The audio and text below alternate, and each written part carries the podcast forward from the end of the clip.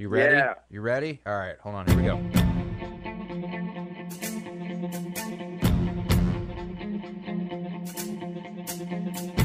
What's going on, everyone? This is the My Aggie Nation podcast. I'm Travis Brown with the Eagle, alongside Robert Cessna, veteran, legendary A&M reporter. Uh, we're reporting on a Mississippi State road game this week as A&M travels out to Starkville uh, to face Mike Leach and the air raid offense. See, so let's uh, since this is your first time on this podcast uh, in a while. A&M so far this year? How, how I know you've graded them each game. What what is what does it look like to you? Uh, in uh, okay, let's well, yeah, we'll start over. Sorry, that's okay.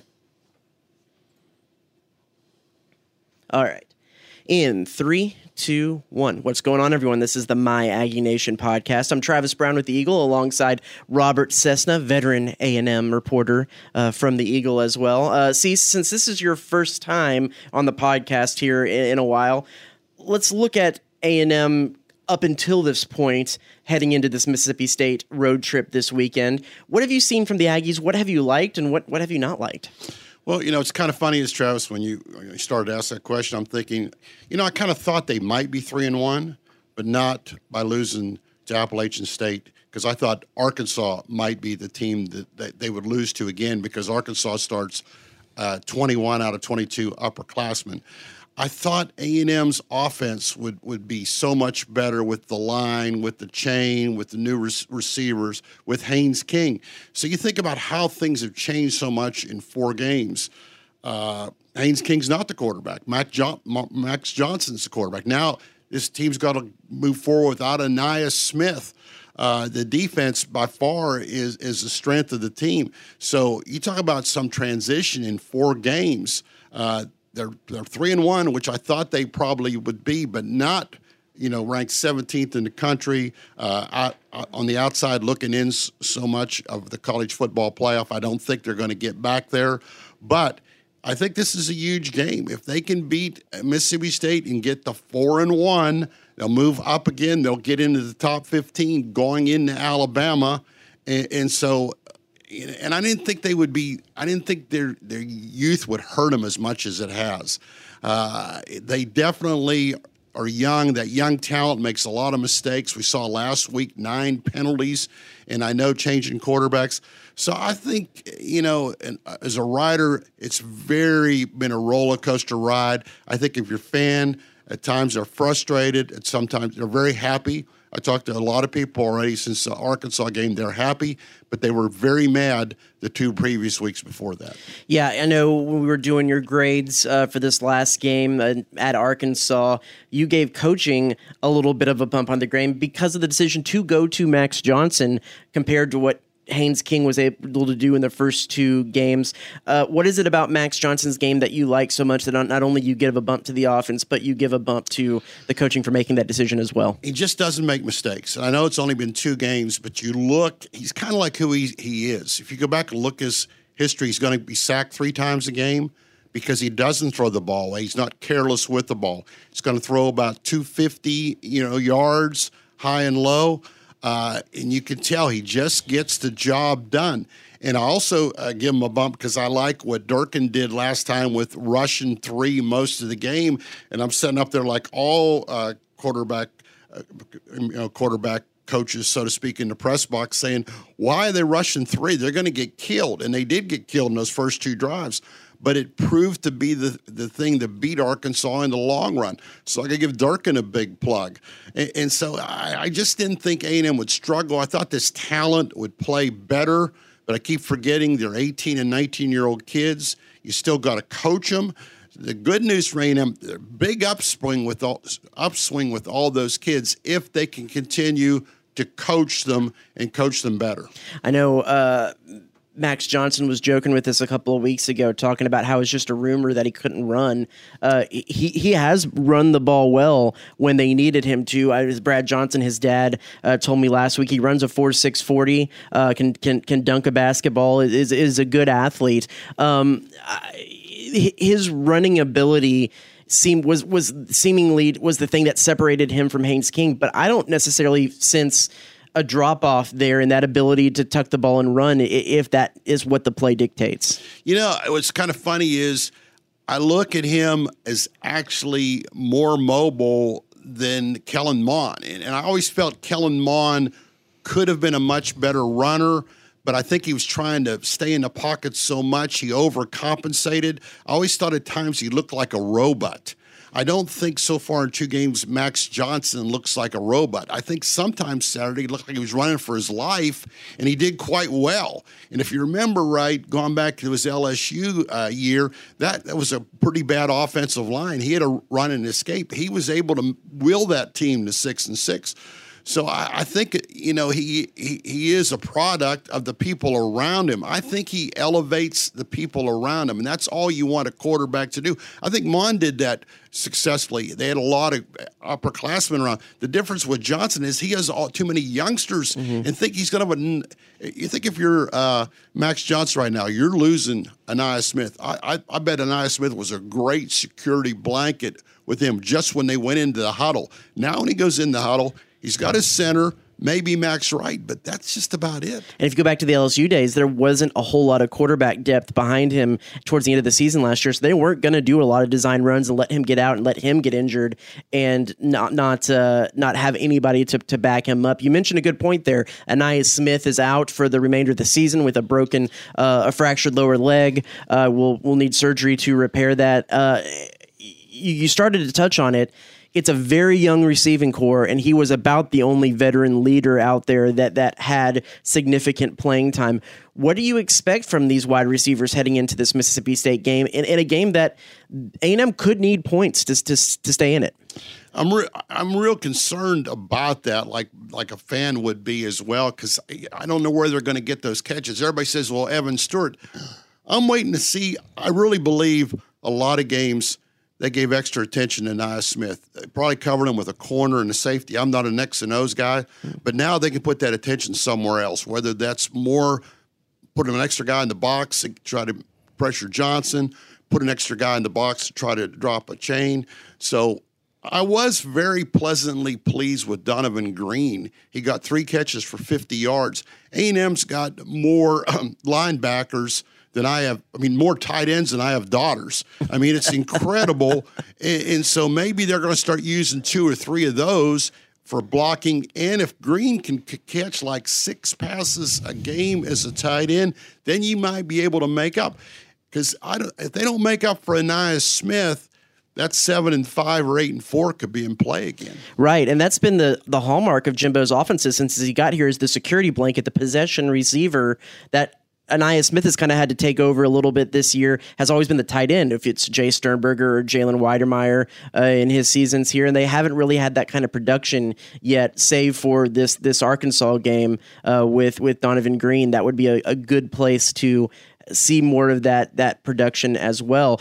And probably the guy that that has the, the two guys that have lined up behind Ainias in some of his wide receiving uh, positions is Yulkeith Brown and Moose Muhammad. Moose Muhammad got significantly more playing time last week, but didn't really make the most of it. He had in that one drive in the span of about three plays, had the the post route where he was wide open. If he would have kept running, he probably would have got under it, but he chose to jump and, and, and missed it, and then had the block on the back penalty that set them back. They ultimately uh, were able to get a field goal out of that drive, but uh, was a drive that easily could have had points if if some of those plays uh, uh, stood. So will be interesting to see how they how they set that up. I think the biggest storyline to think about here is uh, Mike Leach's air raid offense against DJ Durkin. Uh, they went with the three man front against a physical, running heavy Arkansas team. Uh, use that linebacker to spy the quarterback. It's probably going to be a three man th- front again, but with a much different look as they try to stop uh, that that passing. What what Durkin has success against Mississippi State. What are you kind of expecting from A&M's defense here? Yeah, I'd be really interested to look because he beat him twice. I went back and look. He allowed uh, Rogers to throw a lot of balls, a lot of completions. They didn't really have a lot of turnovers. But once again, they they held uh, Mississippi State's points down. It's all about points, which Elko, you go back and look, that's what Elko was about. He let a lot of teams get between the 30s and 20s, but he didn't give up a lot of points.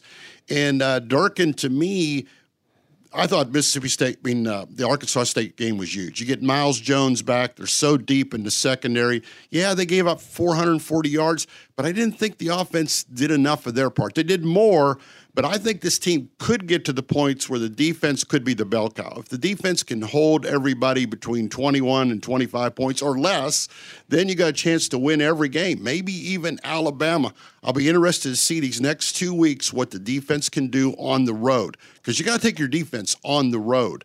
And uh, Durkin, I thought Durkin was a great hire. I think he proved that last Saturday. Uh, when you think about, yeah, the defense made that one play, and you could say it was luck but they frustrated uh, you know KJ Jefferson a few times, and I think they frustrated the Arkansas defense. So can they? Offense. So can they do the same thing against Mississippi State? Well, that brings up a good point too, in the fact that the defense has basically been the bell cow of A and M success the last three seasons for most of the time that mm-hmm. Jimbo Fisher's been in Aggieland. They hired Jimbo Fisher as an offensive guru, the quarterback whisperer, and yet it doesn't seem like, say, for that 2020 season, but even at times, you look at the LSU game that 2020 uh, season, I think it was the LSU game, they had some games where the offense just sputtered.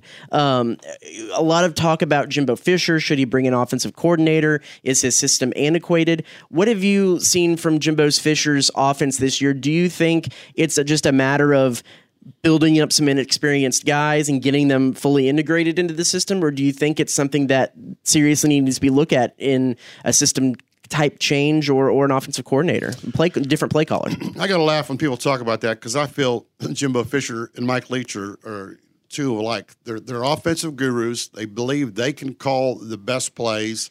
I don't think they're going to give it up come hell or high water. Uh, when you think about when LSU won their national championship, you go back, Jimbo called a very conservative game. They won it with, with defense when, when Saban had it. That's when Saban was much more defensive oriented. I think Jimbo looks to get the running game going always when things get tough, lean on a defense, ball control. Will he open it up a little bit? I think it all depends on how uh, Max Johnson progresses. Say what you, he's only been in Jimbo's system on the field two g- games. I think Max Johnson does really good because what did Max? We, we talked to Max Wright the other day and goes, "Hey, this offense is very."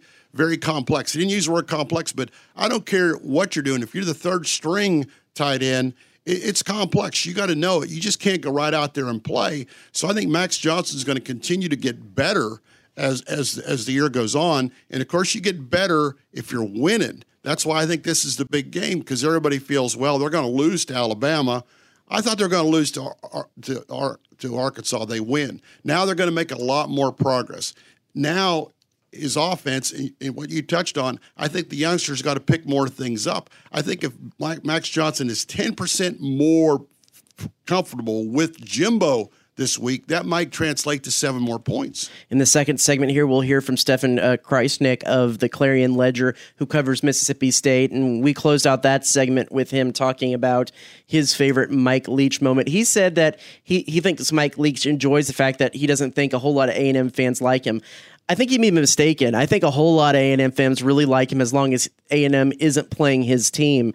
You've covered him for a long time back into the Big 12 days and stuff like that. And what is your favorite or some of your favorite Mike Leach moments? Because uh, everybody enjoys hearing uh, what the Pirate has to say about football and life and anything else. Mike Leach is just just one of the one of those great guys that uh, why you get in the business. He's a high school coach in some of his mannerisms, and he's very accessible even in this time when coaches are are so under pressure to like Jimbo Fisher lives probably in the Bright complex. You're going to talk. You're going to hear about Mike Leach. Who knows? I always tell a couple stories. Uh, we went up to cover one of the Tech games, and at that time, uh, Rich Croom was our beat writer uh, with me. And we go in, and we have to stay in the same hotel the Tech's putting up their team. Okay, so we're checking in. Here comes Mike Leach and the uh, Red Raider team to check in. It's Friday before the game, and he, has got his director of ops with him. And uh, I, I, met Leach a few times before. I said, "Hey, coach," you know, and he goes, "Hey, they're checking in," and his op goes, uh, "You know, those guys are the reporters for the for the Eagle." And goes, "Oh yeah."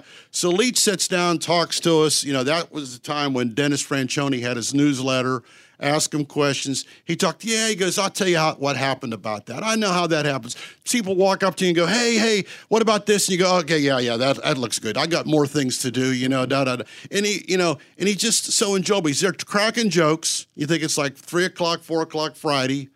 And how many coaches before playing, quote, a big game the next day would be sitting there telling jokes, laughing with two opposing riders? Mm-hmm. And, uh, you know, it's it just who he is. And I've had other reporters tell me the same kind of deals. Mike Foreman at Victoria, almost every reporter that's interviewed Mike Leach has a Mike Leach story because he's just a comic character. I mean, he's just, he's who he is. He's funny. He enjoys life. And, uh, you know, that that's my number one. And believe it or not, he almost came here one time.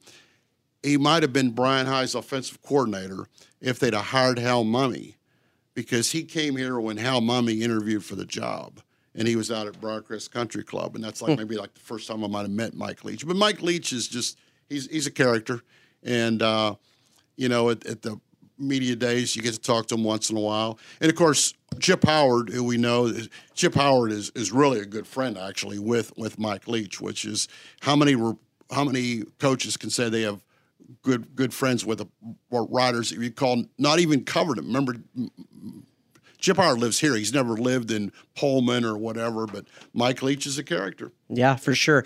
Well, that's all the time we have for this segment. We are going to go uh, behind the enemy lines next uh, segment and hear a little bit about what Mississippi State has leading into uh, this game on Saturday. Uh, we'll be back with that after this.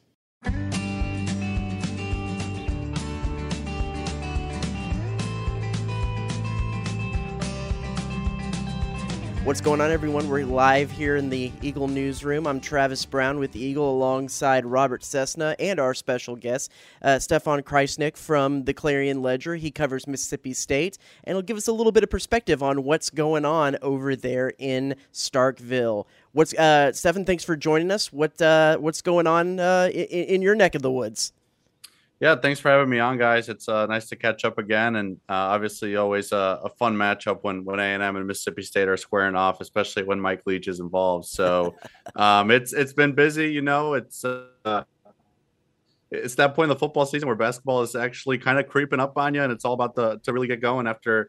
Um, you know, a pretty slow off season with Mississippi State baseball struggling. You know, it was a longer summer than I expected, so I'm excited to to get back in the swing of things. Yeah. Sure thing, and of course, Robert Cessna before you know mentioned that that we, we might be covering a basketball game this weekend with how Mississippi State usually scores points. Let's get into the way we start all these videos, and that is what is the main storylines, talking points, keys uh, that Mississippi State has has undergone so far this season, and what you're looking for heading into this game this week.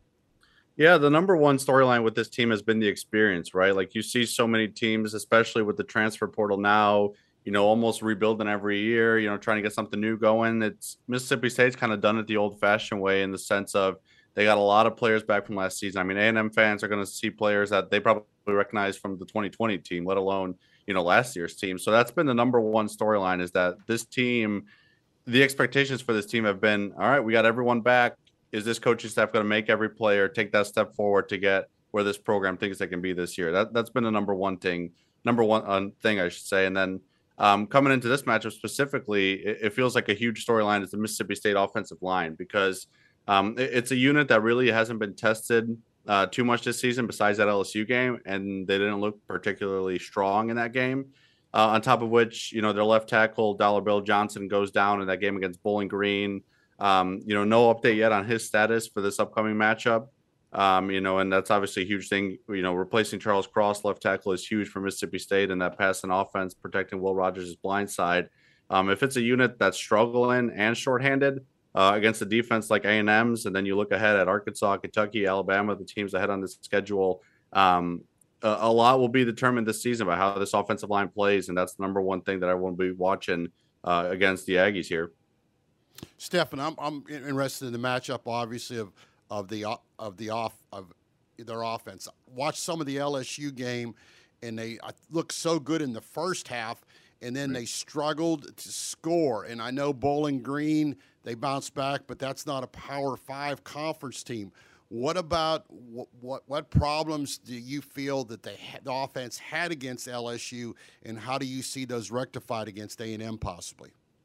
Yeah, I, I, think going back to it, the number one thing was that offensive line. I mean, Will Rogers had no time to throw. LSU was loading the box, which is weird because you know typically we're seeing teams drop eight against Mississippi yeah. State, right? And and I think LSU saw, hey, if if we have a chance to get you know to Will Rogers quick enough, it doesn't matter how many you know defensive backs we got back there. We'll be all right. You know they, they can cover them for long enough if you're getting pressure on them. Um, so I think when the offense has been struggling, that that's been that's been the key. Um, and and we saw a bit in that Bowling Green game. You know, Mississippi State tried to combat that with some more uh, quick screens because even the running game, w- which has been better this year, at least through those first couple games against Memphis and Arizona, the running game was actually pretty good. And then against LSU, the running game, you know, got shut down a bit as the game went on. Um, so if you're not having a running game to combat, um, you know, the, the defensive line coming at you quick there and overloading the box, um, you got to get the screen passes going or something to get the ball out of Will Rogers' hands quick. Uh, and against Bowling Green, uh, that opened things up later to take some explosive plays and take some shots. Um, but but that'll be the number one thing is if, if Mississippi State, um, if te- I should say if Texas A&M is getting pressure on Mississippi State, um, is is Mike Leach going to be the one to, to quickly look at those screens and get the ball into hands of players like Tulu Griffin and let them make plays uh, and try to take advantage of maybe some over aggression that A&M brings? Go ahead. Oh, I, I know early in, in Mike Leach's tenure at, at, Mississippi State, there was a little bit of shuffling, not necessarily set on one quarterback and trying to figure that out. But over the last little bit, Will Rogers has separated himself as the guy. What was it about his game that developed and progressed that, that made him the guy? And, and how has he settled in not only to this offense, but being one of the uh, best statistical uh, quarterbacks in, in the SEC this year? Yeah, I think he's just done a really good job um, of of understanding, you know, Mike Leach's offense. Like he's putting up, you know, people call him a system quarterback at times, and you know that that depends on your opinion. I mean, there's there's reasons that he's not, you know, as highly touted of an NFL prospect as maybe some other guys, but I think he goes beyond just being a system quarterback here. Um, but but what he's done really well is is learn this offense. I mean, he's making checks at the line that he wasn't making his you know freshman and sophomore year just because he he's learned it, through this experience, through watching film, through that, like really what it takes uh, for the air raid specifically to click. You know, he he's not he, he doesn't get annoyed with those you know checkdowns and screen passes because he knows those are the plays that in the air raid open up the more explosive plays. He's really patient. Um, you know, his coming out party really, at least on a national level, really felt like that game in A and M last year. I think you guys would agree from watching that. I mean, that was one of his better games just in terms of how he managed that environment, how he managed going up against that caliber of a defense. Um, and and he saw an A and M, you know, try to mix it up. You know, Jimbo tried to mix it up with the man coverages versus the the drop eights, and you know, trying to throw different things. And and every time Jimbo tried to do a man, Will Rogers saw it, and Makai Polk was his guy to, to go to when it came to that. So that was kind of one of those games where you were like, okay, he's starting to understand you know what it means to play at the SEC level while running this offense. And I think it's really kind of you know built uh, since that game for him. And and I think you know at this point Leach is really comfortable with with calling in a play, and if Will see something different at a line at the line, letting Will change it. So I think there's just a comfort level you know from that experience that that's really built um, you know, into him having the the type of season that he's had so far. I mean, leading the nation in passing touchdowns. Funny you should mention that because I remember that game last year, if I'm not mistaken. Uh, sticks in my mind. 46 of like 59.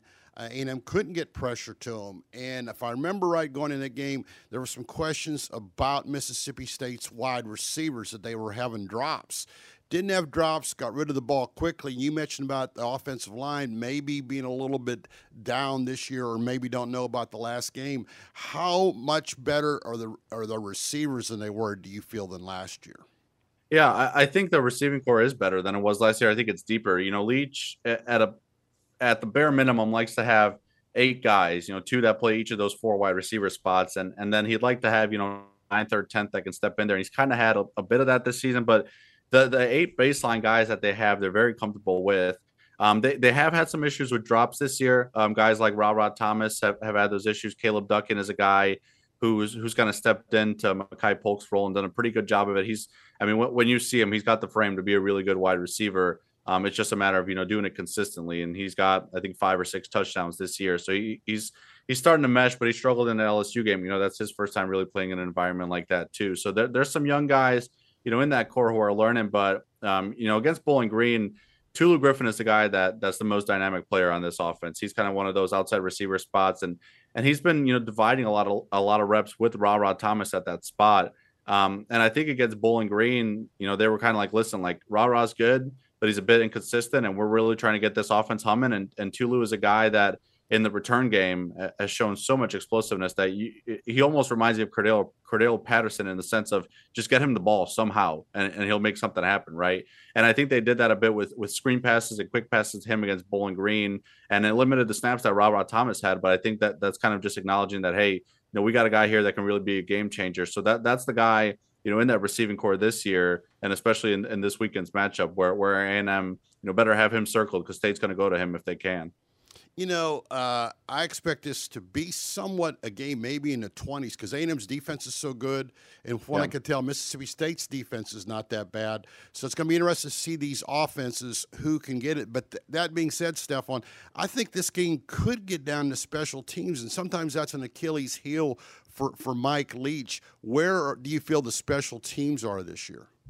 Yeah, I think uh, the game against Bowling Green, he said was probably the best special teams game that he's had while he's been at state. I mean, the the kicking troubles are well documented, right? Like even uh, I, I, can't remember what the kickers did against A and M because I think State was mostly scoring touchdowns uh, when they were getting opportunities. Um, but everyone knows that Arkansas game where Leach, you know, came to the post game presser and called for an open tryout at kicker immediately after. So the, the kicking struggles kind of carried into this year. They missed. They got a couple transfers in, uh, a guy from Coastal Carolina and a guy from Northern Colorado. And uh, Massimo Biscardi, the guy from Coastal Carolina, missed uh, two extra points to start that game at Arizona.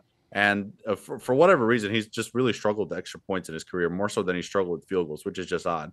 And uh, Leach made the switch and brought in Raybon. Uh, and then Raybon misses an extra point at LSU, and everyone's like, "All right," L- or maybe Mississippi State's just cursed when it comes to kickers. Um, but then Raybon's made every kick since then. He made a 53 yarder uh, against uh, Bowling Green this past weekend, so it appears that they're pretty comfortable with him. And and in the the kickoff game, he's been pretty good in terms of just kicking the ball out of the back of the end zone to eliminate a return game. Um, what what's really been interesting is, is the the punting this year. I mean, the punting for Mississippi State's been really good. I think um, half of their punts or somewhere close to that have you know pinned teams inside the twenty. Uh, they had a guy. Uh, they brought in George Georgopoulos, which is a great college football name from UMass, um, to punt alongside Archer Trafford. They have two punters that that kind of take turns, and they're both really good. Um, so, like you said, it, in games like this, I, I, think the spread when I saw it was three points for Mississippi State. It's probably fluctuated since then, but you know, as you get to the stretch of SEC play where a lot of these games are being close, and I think this weekend's game is going to be close uh, field position and punting matters a lot. And, and, I think that's one place where Mississippi State feels pretty confident in what they had. So I'm, I'm really interested. You know, it's we we watch these games and and we you know we talk about Mike Leach's offense and and the Texas A&M defense and, and vice versa and all these all these components. And I'm like, maybe the punting could be pretty fun to watch this weekend. Yeah, so I think the thing that most people around here in Texas really want to know about is the the, the Mike Leach isms. What's your favorite uh, Mike Leach story so far, either from your, your time on the beat or, or or this season? Yeah, I will say my uh, my first year on the beat last year, I was doing a story about Mike Leach's uh, time while he was in law school. Um, you know, over in, at Pepperdine and um, you know, like it is with Leach so many times, it was a late night, you know, interview. Like he'll he'll call you when he's ready, and it's probably like 10, 11 p.m. And the phone call went about like three hours, and you know, we probably talked about law school for 30 minutes and and he we we just went on a tangent you know my family's from serbia originally so you know been to been to europe a lot of times visiting family and kind of the, the surrounding countries and whatnot and he's a guy that loves to travel he's a huge history guy so we i mean we talked about um you know all the places that he's been to, all the random things that he's done for, for so long. So that, that's definitely my favorite story. Um, probably not as funny as maybe some other ones. He gave some wedding advice again a couple weeks ago to, um, you know, the third string quarterback, Chance Lovertich, uh, got engaged after that Memphis game. And Leach was like, well, um, you made him, you know, I've come around too late because you're already engaged now. But the number one thing is make sure you elope uh, and, and get the wedding done, get it out of the way if you're going to do it um, you know, do it during the bye week when, you're not doing anything. So that that was definitely the the highlight. But he he doesn't he doesn't shy away specifically when it comes to A and M. He doesn't shy away from trash talking and, and you know bringing up some of his success that he had at Texas Tech and obviously last year's win. And he talks about how much he loves uh, Kyle Field and you know, he says he likes the A and M fans, and and them not liking him is probably a, a good measure for the success you know he's had. So um, he, he's not afraid to trash talk when, when it comes to this team. Hey, what about Stefan? I never, never, thought about it. Most of the times, I think when A&M's gone over there, it's been a day game like it is now. I thankfully not 11 a.m.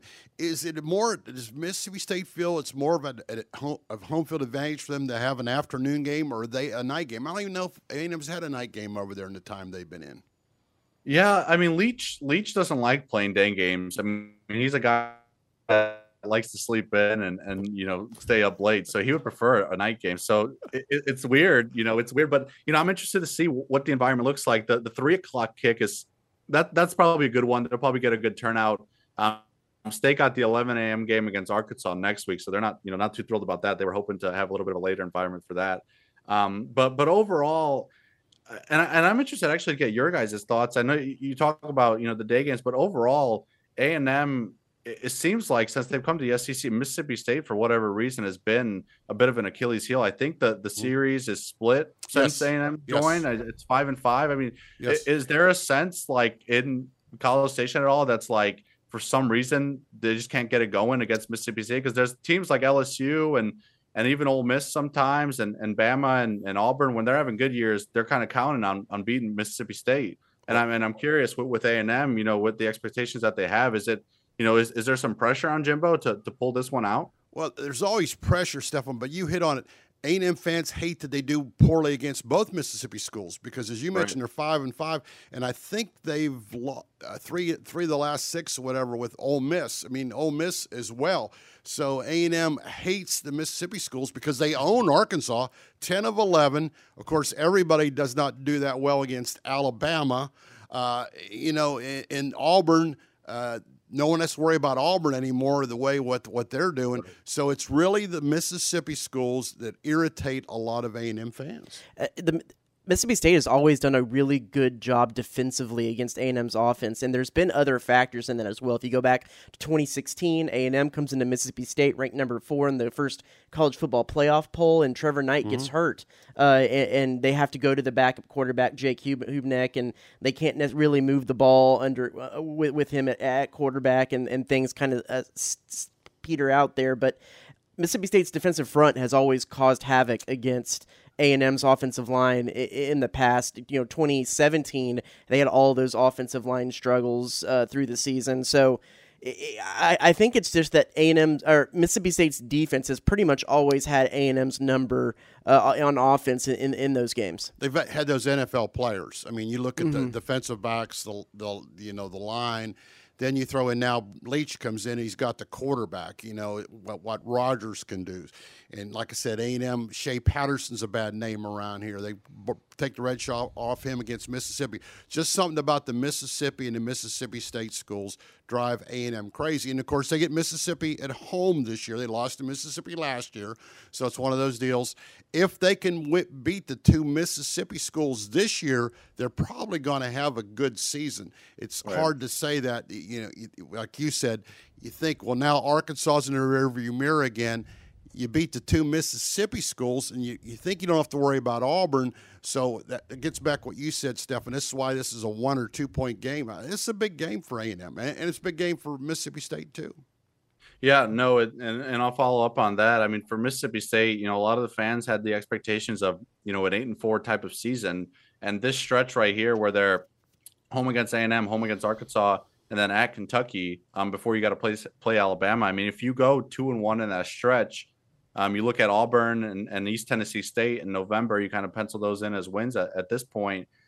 You're looking at seven wins probably going into the Egg Bowl, and Leach is 0 2 in the Egg Bowl, and mm. and and that's a huge game. And like if you get to eight wins with an Egg Bowl win, um, suddenly people are looking at Mike Leach's tenure at Mississippi State as a really successful one.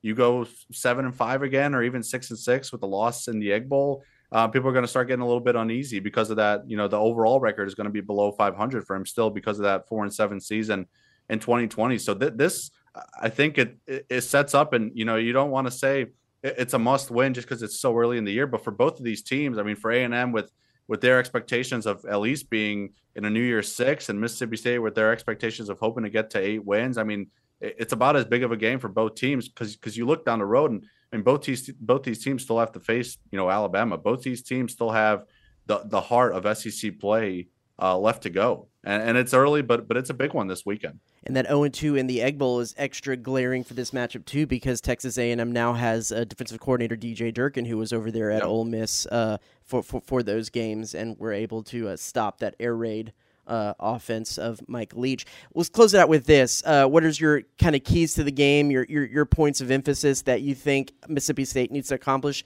if they're gonna win this this bout? Yeah, number one is is you you hit it right there with DJ Durkin and, and the battle of the trenches, um, particularly with Mississippi State's offensive line versus A&M's defensive line. Uh, Sam Williams and that Ole Miss uh, crew for for Durkin last year put a lot of pressure on on Will Rogers, and, and Will Rogers talked about that the other day and was like, "Yeah, I know what DJ Durkin brings, and he's probably going to bring some heat again." Um, so that, that's the number one thing. Uh, number two, I, I think is special teams. You know, a, a muff punt or something here or there could wind up deciding the game. A missed field goal could be huge. A made field goal down the stretch could be huge.